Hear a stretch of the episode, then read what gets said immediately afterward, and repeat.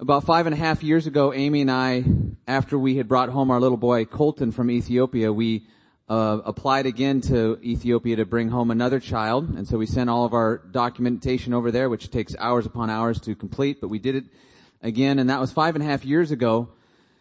Not knowing exactly what would come of that because we weren't sure of the status of Ethiopia's adoption situation uh, at the time, or how it would turn out. But nevertheless, we desired to have another uh, child from Ethiopia, and so we went ahead Fast forward several years uh, to last year, we finally received a referral. And what was remarkable about this re- remarkable about this referral was that it was for a baby girl. And we did not expect to receive that referral. We have two boys. We expected we have we get another boy, and that would be wonderful because boys are wonderful, though very rambunctious. Um, we expected that we'd have another boy and that would be fine and we'd praise the Lord for that. But we both desired to have a girl. I grew up with uh, three older sisters and my wife has, uh, had a sister and we just wanted to have a girl in our family and, and the phone call came and we were blown away by God's grace because this referral was for a baby girl. And, um, so we were, uh, they, but they said you need to update all of your information. So we worked very quickly to update all of our information. Shortly after we received the referral, Actually, this referral was last year. Several months later, just a few months ago, we learned that Ethiopia had suspended adoptions. And so that it looked very grim for us even bringing home this baby girl. And that was about two months ago. And then about six weeks after that, we learned that the Ethiopia had lifted the suspension and that they were again allowing adoptions to occur. So then we received a phone call that said that we had re- uh, received a letter, a recommendation letter, which you need in order to go to Ethiopia, in order to go to court, in order to then pass court and have that child become your own. It's a long process, but nevertheless, you need that letter. And so we got a phone call about three weeks ago that that letter had come in. So the suspension had lifted, the letter had come in, and so we're, we're excited and this means things are moving along. A day later, they said, not only has the letter come in, but now you have a court date, be in Ethiopia in four days. Okay, we'll do what we can. And so that was a Thursday, and so we spent the weekend preparing to leave, and we uh, eventually left that Sunday to leave uh, to go to Ethiopia. And we flew over there expecting to be there for a few days. We packed for a few days because in this process, there's only, there's two trips. You go once, spend a week, meet the child, go to court, come back home, leave the child there. Six to eight weeks later, you come back and pick up your child, go to embassy, come home with the child. So that's what we expected. However, once we got over there, it, it, it seemed that there is such a situation that you would be actually be able to do all of that six to eight week process in between the two trips at once. And prior to us leaving, our adoption agency said, don't even try it. It's impossible. It can't happen in one trip. I wouldn't recommend even trying. We get there on the ground and it appears that that is the case that we're able to do that. So within one week, we had to complete a series of uh, document acquisitions, and this is what it was. First, we had to pass court, which we did on Thursday, and we decided to stay in country. Remember, we were supposed to leave that Thursday. We decided to stay in country. I bumped the tickets out to the following Friday so we could stay in country. We needed to get the court decree that said we passed court. We needed her birth certificate. We needed something called a vital letter. We needed to apply for her visa. We needed her passport. We needed a medical uh, full medical. Then we needed to uh, make a visa appointment, pick up the visa, and then come home. A large, long process that's supposed to take several weeks, we are able to complete in a matter of days. And then we got to the last day. We just needed her visa from the embassy, and they said, sorry, the system is down. So come Thursday, we're supposed to have the visa. It hasn't come. Come Friday, it hasn't come. Now we're panicked because Saturday and Sunday, embassy doesn't work, and Tuesday is going to be July 4th. So we finally received the visa on Monday and we fly home. And what was glorious about this whole situation is what I want to encourage you with and just give God praise for is that behind a frowning providence, he hides a smiling face. And what I mean by that is that the suspension happened and we were devastated thinking we'll never bring baby girl home and actually what that enabled to, what actually that enabled a situation where once we came into country, Once the suspension was lifted, both the embassy and the Ethiopian government were working in such a way that they were trying to make up for all the, the uh, lost time. So we arrived at the exact right moment so that everything could happen so that we could bring her home in one trip. Totally out of the blue. No one expected that to happen. And then when we had the visa delay, it turns out in a sweet turn of providence that when we came home, see, she has an IR3 visa. And what that means is the moment she steps foot past uh, customs into uh, American soil, she becomes an American citizen by fiat, just like that. She's now an American American citizen. That happened because of the visa delay in Washington D.C. on July 4th. It's just cool, right? That's just cool. It's just a, just a, a, neat turn of providence on God's part. So behind a, a frowning providence, He hides a smiling face, and He was kind and gracious to us, and we are so thankful for those of you who prayed for us, prayed us home, and we know that you were diligent to do so. We could feel those prayers, and we are grateful to you. The Lord made us taste of our helplessness while we were there, but He also provided for us abundantly. So thank you very much for praying for us. We're here. She's, she's doing great. The boys are loving on her, and we're just having a, a fun time. Our house has exploded. We don't know what's going on or what we're doing or where we're going, but I'm here to preach, so that's, we've got, at least got that lined up. So, um, thank you for praying for us, and uh, we're happy to be back home.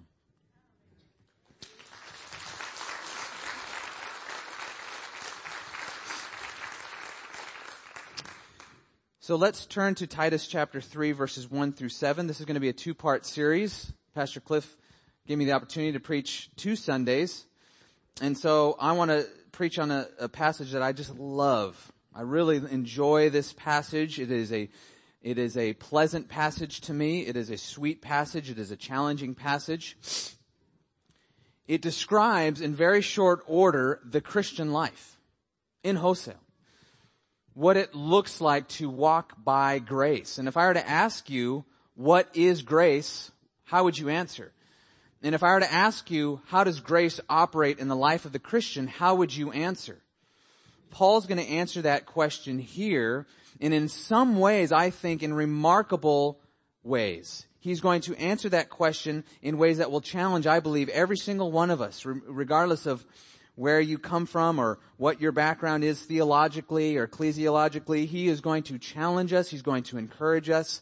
He's going to answer that question, what is grace and how does it operate in the life of the Christian? Now I've been thinking a lot about this issue because for whatever reason, I'm, I'm concerned with and I desire to know more about how the Christian is to engage a fallen culture.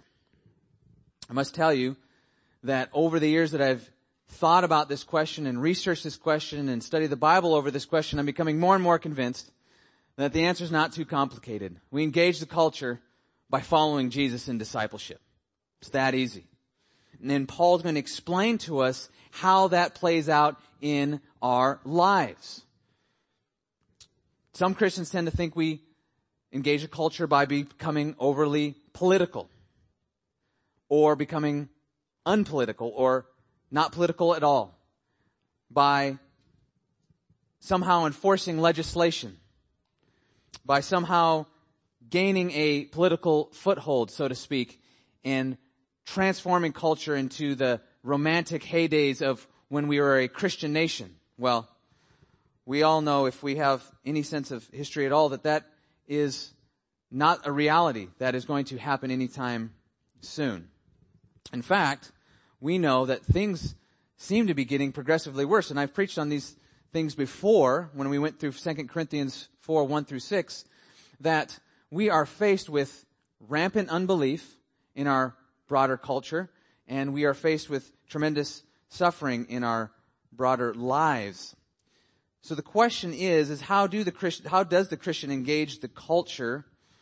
And again, I'll just repeat, I believe it's simply by following Jesus in discipleship in our daily lives. That's what Paul's going to point out in this passage. So I've given you three headings. It's really basic, really simple. What does a life of grace look like? when someone is walking in the power of grace, the power of the grace of God, what will that look like in their lives? Well, there are three headings. You can take your notes under those headings. We'll just briefly go over those in a, in, in, right now. First, it looks like it's characterized by, a life of grace is characterized by courageous submission to legitimate authorities.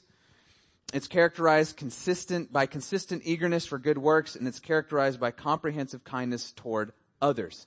So today we're going to talk about the life, the kind of the nitty gritty practical aspect of a life of grace. And then next week we're going to give us the theological rooting, the theological foundation to that life. Because unless we go all the way down to the foundations, into the deep soil of the gospel that Paul will lay out next week, all that we will talk about today will just float in the air and it won't become real in our lives. It won't take root in our lives. So that's the plan. Today is verses 1 and 2, and then next week will be verses 3 through 7. That will give us the theological footing that we need. But Paul orders these things this way, rightly. He doesn't always do this. In other texts of the Bible and other books of the Bible, he'll begin with the theology, and then he'll give us the practical uh, um, the practical aspects of that, the practical implications of that. This time he's going to give us the practical implications of that theology that he'll then address in verses 4 and following. So let's start with just looking at this first word. He says, he's speaking to uh, Titus. Paul is speaking to Titus, who was a pastor in Crete that he had left there in order to set things right. One of the things that uh, Titus was supposed to do was to uh, set up elders and establish elders there who are qualified spiritual leaders to serve the church. And so Paul leaves Titus there to do that work, and that is what he's doing. So now he's writing him and giving him further instruction. And one of those uh, uh bits of instruction is how he is to instruct the people of Crete, the Christians at this local church. And so that's what verses 3, 1 through 7 will be. And I'm going to stop at verse 7 because I believe that he's, he's instructing Titus here, but that he's also instructing Titus very specifically in verses 8 and following, although we can definitely draw um, good conclusions from those texts for ourselves. Nevertheless, I believe verses 1 through 7 will apply directly to us. So that's how far we're going to go, verses 1 through 7. So Paul tells Titus, this is what you're supposed to do as a pastor with the Christians in Crete you first are to remind them. And I want to stop there for a moment. Paul's telling Titus to remind them to do something. This is such an encouraging word for me because much of the pastoral ministry, much of your personal ministry will be simply reminding other Christians of things they've already been taught. Your work as a believer with other believers, my work as a pastor in large measure will simply be to unearth the truths that are lying dormant in your heart by way of reminder. There are things today that we'll talk about that you know, that you've studied, that you've heard. And the role, my role as a pastor and as preacher is to simply remind you to walk in the things that you already know. Isn't that a comfort? Not, don't have to come up with something spectacular. Just remind Christians of what they already know. And so that's what Paul is telling Titus to do, and that is what he is instructing me to do, and then by implication, that's what he is instructing you, brothers and sisters, to do with other Christians. In large measure, your work as a Christian is to remind other believers of what they already know. So don't become discouraged when you're assigned a task to counsel or to teach and you're like, well, they've heard this sort of thing before. Probably. And guess what? Your ministry of reminding is significant. It's powerful. It's needed. Peter in second Peter re- used the word remind several times because he had written to that particular church to remind them of things that they already knew. In large measure, that will be your ministry and mine as well. So Titus is telling Paul to remind them of something. What are they to be reminded of? And as we get down the text, you're going to understand why they needed to be reminded of these things because these things are hard. There are things that we don't naturally want to do. And we'll see with the first one how that is true. It says, remind them to be submissive to rulers and authorities. So a life of grace is characterized by courageous submission to legitimate authorities. Now why did I say courageous and why did I say legitimate? Well, I say legitimate because there are such things as pretend authorities. Paul warns us against pretend spiritual authorities in the book of Galatians. Someone comes in teaching another gospel, you don't have to listen to them. They're no authority. Forget that guy. There are such things as people who pretend to be in authority that doesn't belong to them. For example, a crazy example probably hasn't happened to many of you, although it does happen. If a police officer who's not truly a police officer pulls you over and instructs you to hand over your uh, identification and give you the keys to your car and so on, you don't have to obey him because he's not a legitimate authority. So Paul's call here is to a courageous submission to legitimate authorities. Why courageous? Because in a world where the natural beat of our hearts is to rebel against legitimate authorities, it may cause you or may take a lot of courage in order for you to hold that line of submission to authority. You may find even professing Christians who think it is good and right to rebel against legitimate authorities so long as it serves their final spiritual ends. And we'll talk about that for uh, in a few moments. There are times when we must obey Christ rather than those who are in authority. But generally speaking, and this is not the only place we find this, we find it in Romans 13, we find it in 1 Peter 2, the Christian who has been brought into submission to the living God who is the supreme authority will therefore yield himself and yield herself to other legitimate authorities. And that oftentimes will, oftentimes will require courage. Let's go ahead and actually turn over to Romans chapter 13 where this is uh, detailed for us. Because we, we tend, if you're like me, we tend to think that this is kind of a take it or leave it aspect of the Christian life. We take it or, we can take it or leave it. Obeying authorities, governing authorities, in our broader experience, it's not that big a deal. I mean, there's more important things in the Christian life than that, Derek. Surely there are more important things than that. Not really, and this is why. Let's look at the theology of this in Romans 13. Why is a life of grace characterized by submission to legitimate authorities? It's because it reveals your heart to the ultimate authority. Let me show you what I mean. Paul writes this in Romans 13. He says, let every person be subject to governing authorities for there is no authority except from God, and those that exist have been instituted by God.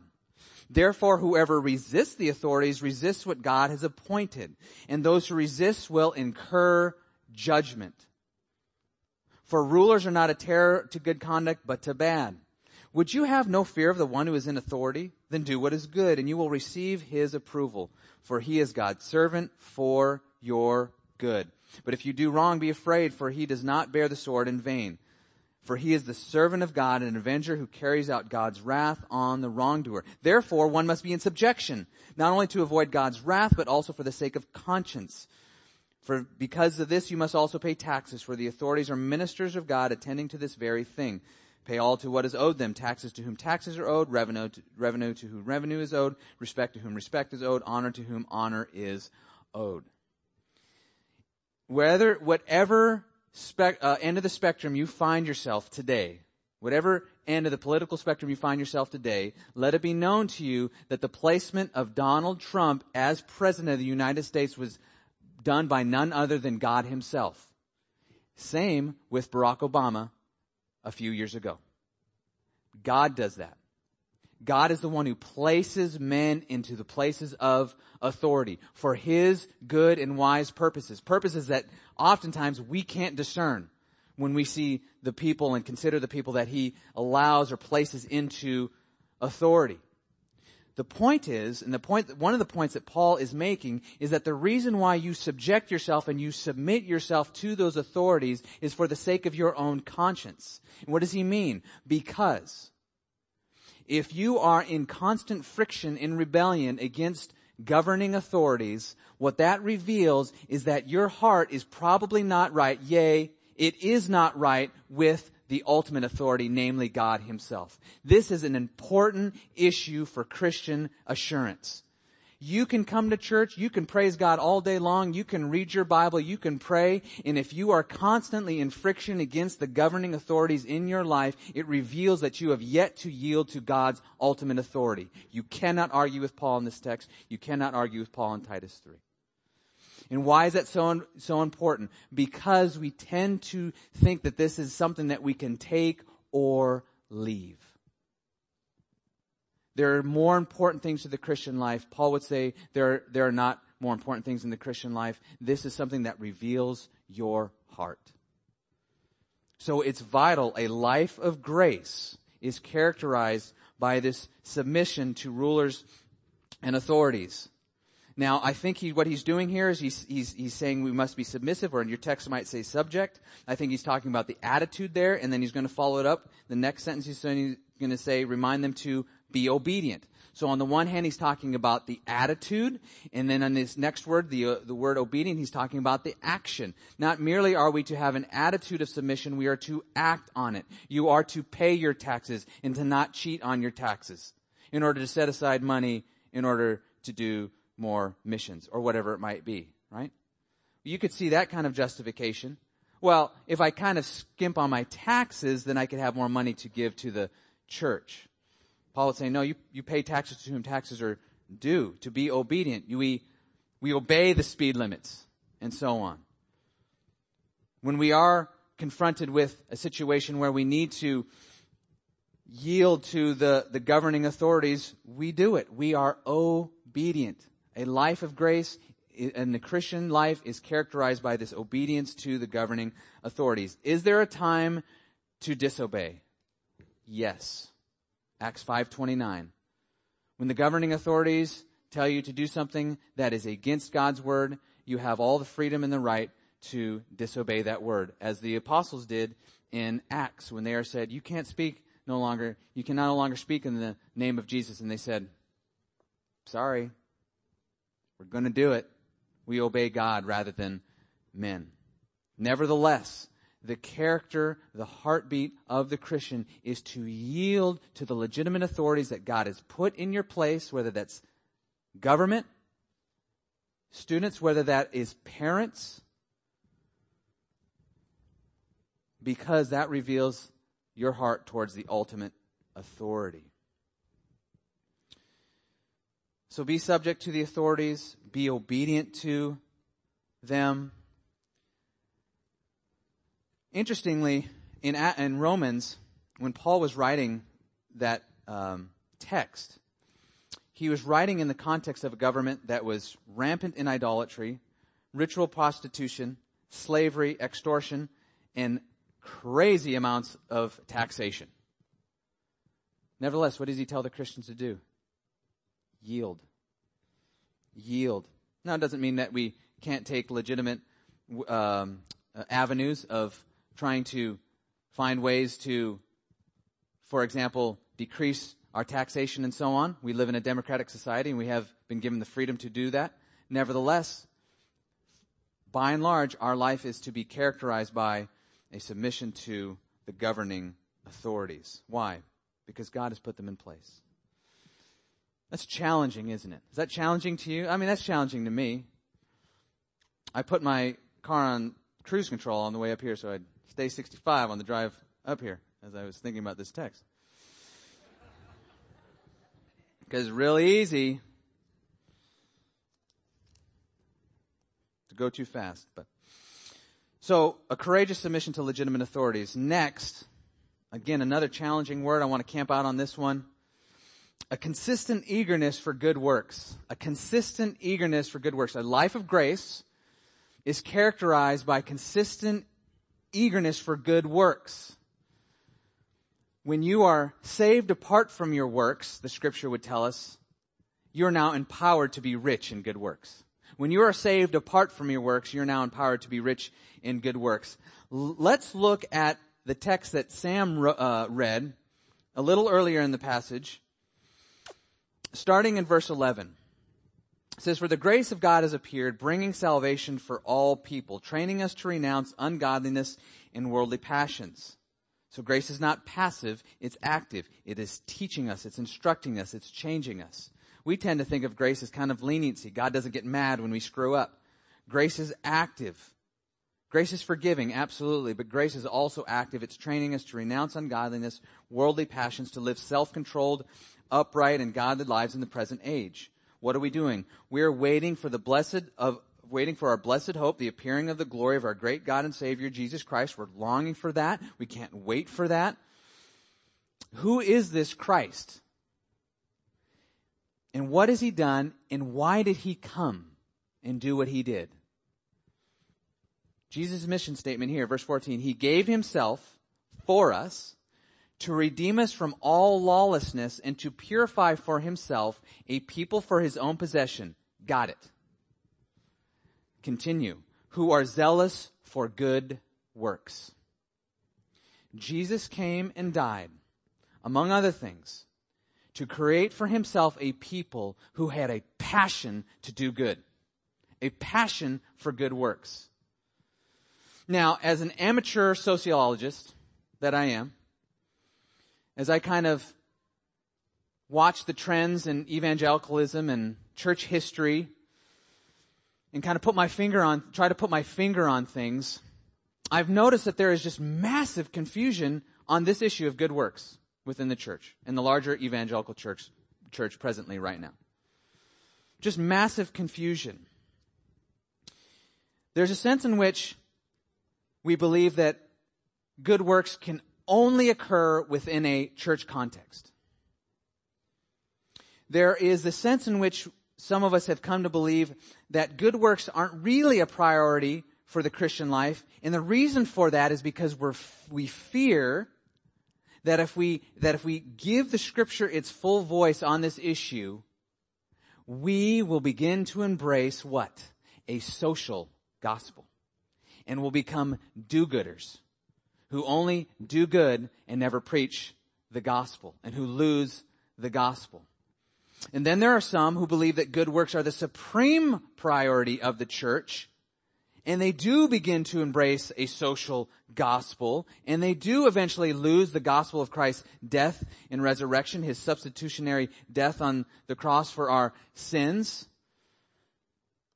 You see it in churches who are embracing a widespread global concern about doing good in the world, yet have completely lost the nuances of the gospel and then you see it in other churches who have strong biblical theological teaching who think that good works are simply um, something that you can tack onto the Christian life if you want to. It's not a big deal, but we should try to uh, we should be be careful to avoid any possible encroachment of good works on the gospel because we don't want to embrace a social gospel. There's just massive confusion, and it's been this way, it seems, for several decades. The scripture, however, draws a, uh, a seamless connection between the gospel and good works. And so what I want to do is over the past few weeks as I've tried to dig into this issue is I want to help us define what good works are and I want to see their place in the Christian life. A person who is renewed and reborn by the Spirit and saved not on the basis of their works will be free to be rich in good works. Here's what's interesting. Paul is especially concerned about good works in the letter to Titus. He's particularly concerned. Watch this. Titus 1:16. He says this. He says he's talking about unbelievers. He says they profess to know God, but they deny him by their works. They are detestable, disobedient, unfit for any good work. Okay? Good works are in his mind. Verse uh, 7 of chapter 2. Show yourself, speaking to Titus now. We're going to go back to this verse because it's very challenging for me and should be for all of us. But nevertheless, he says in verse 7 of chapter 2, show yourself in all respects to be a model of good works. And in your teaching, show integrity. So the pastor is to not only be excellent in his teaching, he's to be a model of good works. Verse 14. We, we just read this. Jesus gave himself for us to create a people who are zealous, not merely who do, but who are passionate, zealous for good works. He says it in verse 2. How does he say it? They are people Christians are people who are ready for every good work. You're prepared, you're ready, you're eagerly looking for it. Chapter 3 verse 8, the saying is trustworthy and I want to insist on you to insist on these things so that those who have believed in God may be careful to devote themselves to good works. Chapter 3 verse 14, and let our people learn to devote themselves to good works so as to help cases of urgent need and not to be unfruitful. The implication is no good works, you're unfruitful.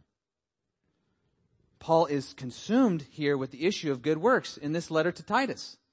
In this short tiny three chapter letter that you can read in two minutes almost, Paul has mentioned good works a total of one, two, three, four, five times. And he's, and he's, he's put good works at the center of Jesus' ministry to come and save a people.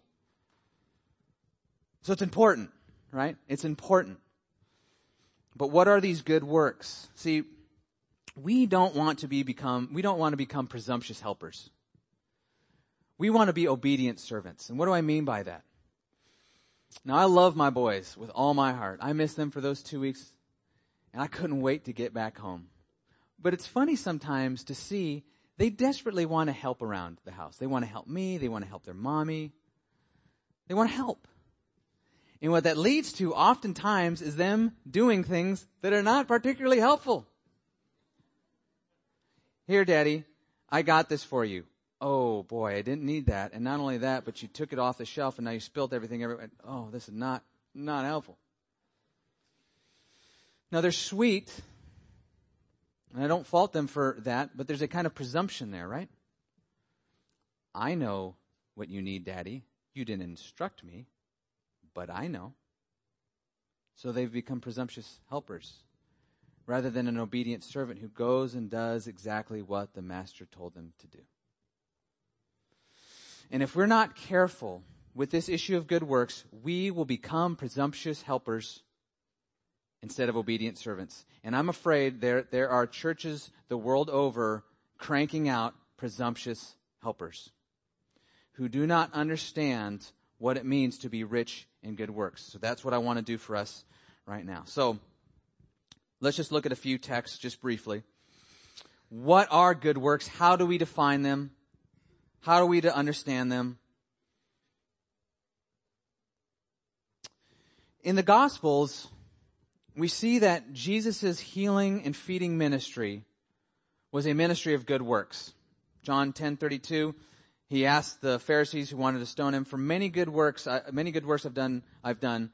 Which ones do you stone me for? Referring specifically to his healing and feeding ministry, right? Good works. In, in uh, Acts 9.36, we learn that Dorcas, what was it? What was her other name? Tabitha? What was it? Is that right? Tabitha? Dorcas?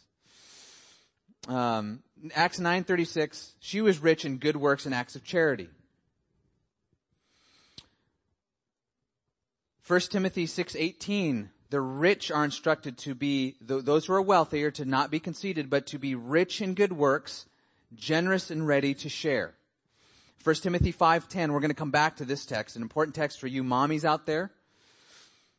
It says, referring to those who uh, the church should care for if uh, if they are a widow, this is we, you need to determine who's a true widow, and Paul's going to describe a true widow. And so in 1 Timothy 5:10, he says, if they've had a reputation for good works, and then he's going to explain what those good works are. They've had a reputation for good works. If she has brought up children, shown hospitality, washed the feet of saints, cared for the afflicted, and devoted herself to every good work. So what Paul does there in that short little section that we'll go back to is that he is defining good works for the woman of God. What do they look like? Brought up children, shown hospitality, washed the feet of saints, cared for the afflicted, and so on. We'll go back to that text. We're told in Ephesians 2.10 that God has saved us. We are His workmanship so that we would be rich in good works.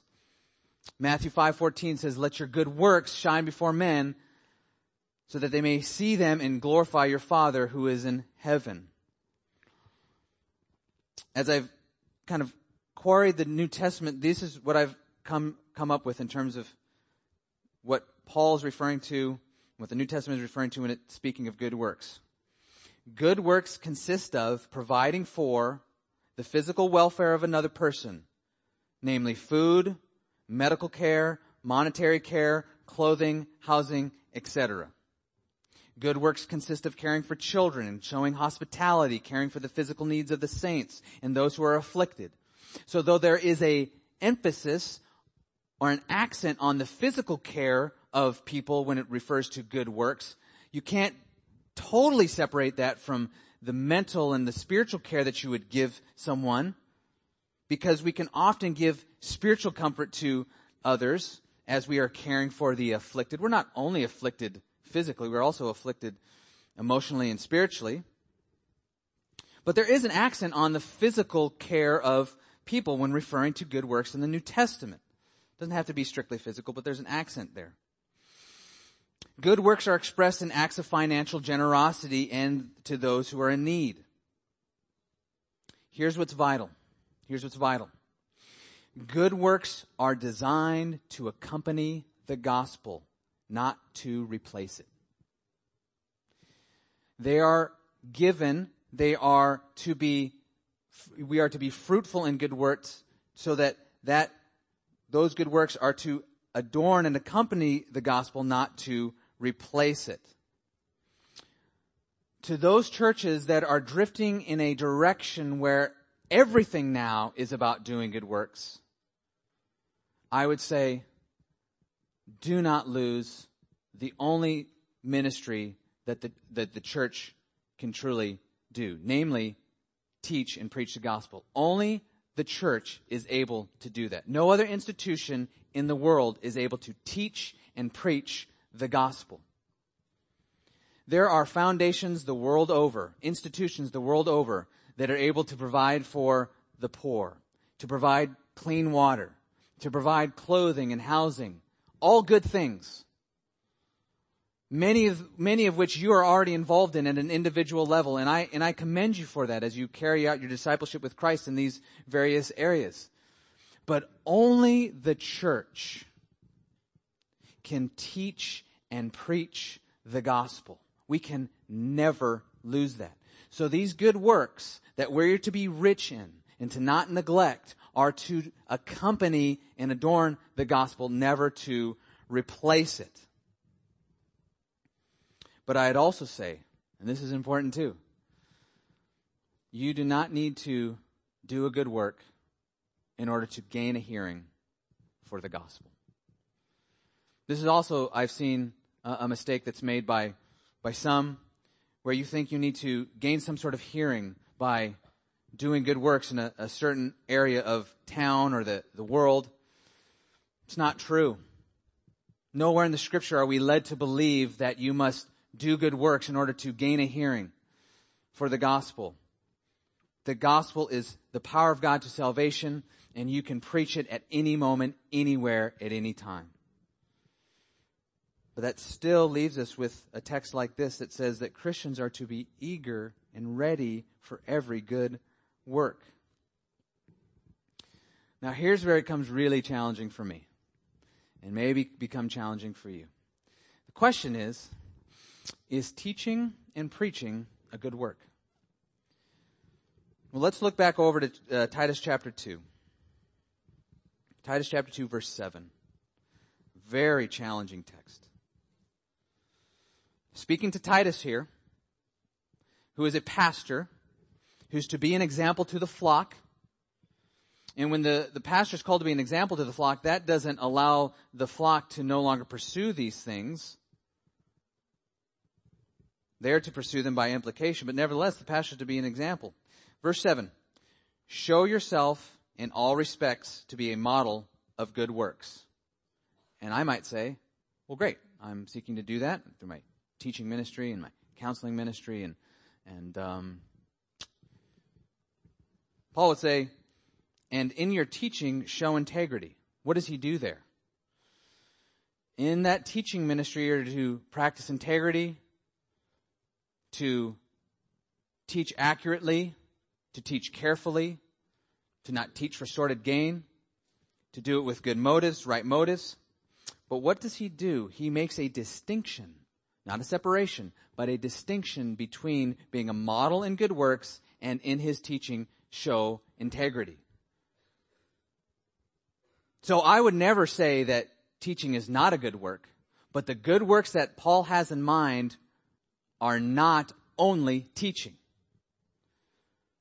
He has something else in mind, and he gives us an example over here in verse 14 of chapter 3. Let our people learn to devote themselves to good works so as to help cases of urgent need. So there are cases of urgent need, whether they're financial, whether they're clothing, whatever they might be, that need to be met by Christians who are eager to be uh, rich in good works, who are ready for every good work. The pastor is to be an example of those kinds of good works. No matter how strong or powerful his teaching ministry is. And I find it ironic that in some of the comment, commentators I read, this passage, this phrase here, this line, this, this, this verse is completely skipped over. No comment on whatsoever. I read one that said, the pastor is to, to show himself to be a model of good works, to do righteous deeds, and to uh, show integrity in his teaching. And I read that going, that's not commentary. You're just repeating what the Bible said. I want you to explain what this means. Why? Well, because I'm afraid that we're, we're, we're, we're we're a little scared to embrace what that means. Fortunately, here at this church, I would, I would argue that we have someone, we have people on staff who are seeking to carry this out. And you don't, you probably don't, a lot of you may not know this, but, um, Pastor Cliff, I would say, is a model of good works. You, you, you may not know it because he doesn't wear it on his sleeve, but he is often providing uh, for people generously, giving them places to stay in his home. He's a model of, he and Debbie are models of hospitality. They care for the afflicted. They have a reputation for providing for others out of their uh, means and so on. Bob Douglas is raising up a team to go down to Hope House to not only carry the gospel, but to also to just minister to the bodies and souls of these little boys to just love them, just, just pick them up, care for them, give them a hug. Bob labors diligently to help this ministry in India that we're part of, providing for orphans and widows. I know of an elder on our elder team, I won't mention who, who is providing significant uh, financial backing for their uh, one of their relatives so that they might go to school. So we have a team of pastors and elders who are doing this. Who are not satisfied to merely say, well, I teach and that's, that's, that's, that's good enough.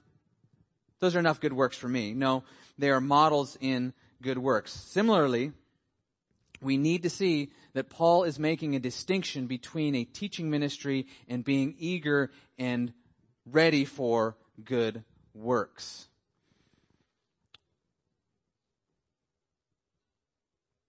Jesus sent his disciples out to preach and to heal. However, this is where we need to gain some more footing and help and hopefully define these things a little more clearly. Where does where do good works start? Because the moment I start talking about it, you might be thinking, boy, I need to get on an airplane and fly over to um, uh, another country so I can be rich in good works. I don't think so. I don't think that's where the New Testament would have us go. In the New Testament, good works begin among believers. I believe I have textual basis for that statement. Paul says in Galatians 6:10 he says, "So then, as we have opportunity, let us do good to everyone, especially those who are in the household of faith." Let us do good to everyone, especially those who are in the household of faith. Good works start here among us. Serving your brothers and sisters who are in need. Did you know there are people in this church who have needed places to live, who have been in financial trouble, who don't know where they're going to say, stay tomorrow?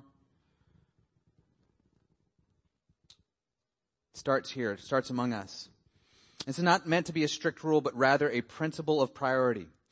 Global, global poverty should be on the Christian's radar, just out of sheer compassion, but not nearly as much as local poverty, and not nearly as much as poverty within the church, and not nearly as much as poverty within your own home.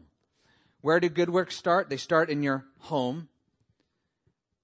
They branch out into the local church. And then they go broader than that. There is a priority of proximity. You may have heard that before. There's a priority of proximity. Those to whom you are closest, those are the ones to whom you will perform the most good works. And let's go back to 1 Timothy 5:10 and encourage you moms right now. You might be thinking rich in good works.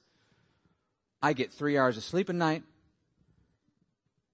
All all I mostly do is feed and bathe and change the diapers of my children. I, I teach them the Bible. I try to teach them how to walk in faithfulness. But rich in good works, Derek, works, Derek, come on. This is a burden I cannot bear. Let's go back to 1 Timothy 5. What does Paul say? Speaking of that woman who is qualified to be on the, the roll to have, to be cared for as a widow. It says, verse 9, let a widow be enrolled if she's not less than 60 years old of, a, uh, of age, having been the wife of one husband, having a reputation for good works. If she has brought up children, shown hospitality, washed the feet of the saints, cared for the afflicted, and devoted herself to every good work. Guess what? The beauty of the gospel of justification by faith alone is that you don't need to go anywhere to do good works, moms. Raising your children is your opportunity to be rich in good works. That's what Paul says your raising of your children, you're wiping their noses and wiping their bottoms, serving them, providing for them, are all cases of what? Urgent need. Am I right? Your baby needs a diaper change. That's urgent need. That's about as urgent as it gets. What Martin Luther captured in the Reformation, recaptured I should say, in the Reformation, is that because we are saved by faith alone, because we are justified by faith alone, you don't need to go to the church to do good works. See, the medieval church was wrapped up in that sort of approach to good works. So that you went and did the sacraments at church, and those are the good works that got you into heaven. Martin Luther comes along, drops the justification by faith bomb, explodes that kind of thinking, and says, no, good works are done to the people, to the neighbor that is closest to you.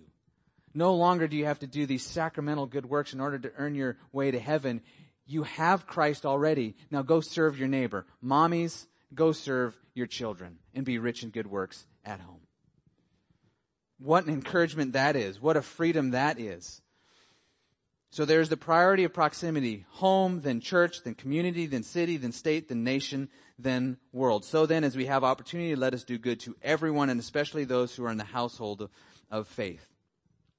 One of the biggest struggles, I think, that Christians should have is that we simply don't have enough time in the day to do all the good we want to do for Christ's sake. There's not enough time in the day to preach the gospel to all the people we want to preach it to. There's not enough time in the day to provide for all the needs we want to provide for. That's a good problem to have. That's a good burden to have.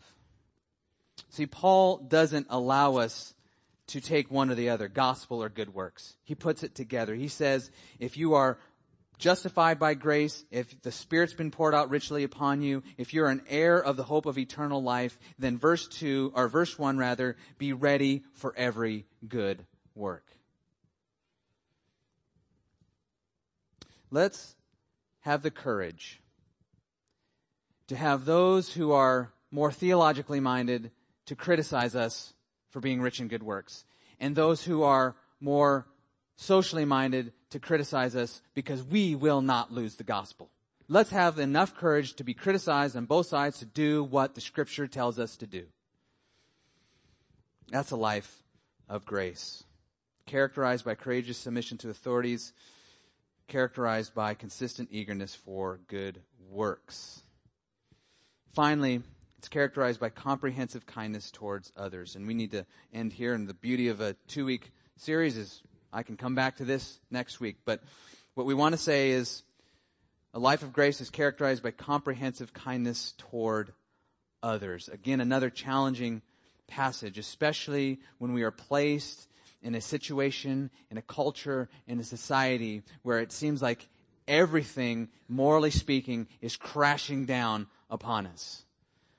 The moral structures of our society are quickly disintegrating. They're not crumbling, they're disintegrating into thin air. And the temptation is to speak of cultural pundits, the folks on CNN, leaders, senators, particularly senators in California, with disdain, with bitterness, and to start seeing them as the enemy of the American dream rather than souls that need the grace of Jesus Christ. And if you've tasted that grace, then you will, like Paul, be someone who is characterized by a comprehensive kindness towards others. That's why he would say, revile no one. Remind them, Titus, or uh, Titus, remind your people to revile no one, to slander no one, to not be contentious, to not be a fighter, a pugilist who tries to stir up controversy. Richard Cecil says it's a foolish project to avoid giving any offense, but it is our duty to avoid giving unnecessary offense. If you're going to live a godly life in Christ Jesus, you will be persecuted. We will be persecuted, but we should not be going out of our way to stir up controversy. Paul says, do not be contentious, rather be gentle. And that can be summed up in what? Showing perfect courtesy to all people. We're not bombastic, we're not overbearing, and we certainly don't see people as the enemy. We all have one enemy. We all have one enemy. And it's not the local senator. It's not the LGBT community. It's that serpent of old, the deceiver of all mankind. That's our enemy. And so when we grasp a hold of that, we are gracious, we are gentle, we show perfect courtesy to all people. In all matters that are not of biblical import, we should be willing to yield to the preferences of others and show culturally appropriate ways of deference towards others. Are we convictional? Absolutely. Will we stand and ready to die on hills, theological hills? Yes. But when it comes to unbiblical, non-biblical issues, let's just be willing to yield, to show perfect courtesy to all people, to show others that this place is not our home. We have a citizenship in heaven. We don't need to defend the American dream. We don't need to fight for the American dream. We got a dream that's a whole lot better. So let's be kind. Convictional kindness. Well, next week we're going to look at how it's possible to live this kind of life because if you're like me, this is an exceedingly challenging set of principles and Paul's going to root it in, guess what? The gospel. And not just the gospel as kind of a broad framework, but in a very specific word about the gospel. We're justified by grace. So we'll look at that next week. Would you pray with me? Let's pray. Heavenly Father, I'm grateful to you for this powerful, intimidating, challenging, yet pleasant and delightful word. When we walk by grace, when we open our ears to hear your word, Lord, your word is pleasant. It instructs us in a life that is fruitful in good works, that yields in good conscience to authority, that's not pugnacious, that's not quarrelsome but gentle, patient, kind, willing to suffer wrong. Lord, would you do that work in us and in this church and in me? Thank you for the pastors we on, have on staff who are models of good works and yet also show integrity in their teaching. Would you do a mighty work in the churches of this city who are drifting in one of two wrong directions and bring them back to a biblical center for your glory, for the glory of Christ, for the glory of the gospel. In Jesus' name, amen.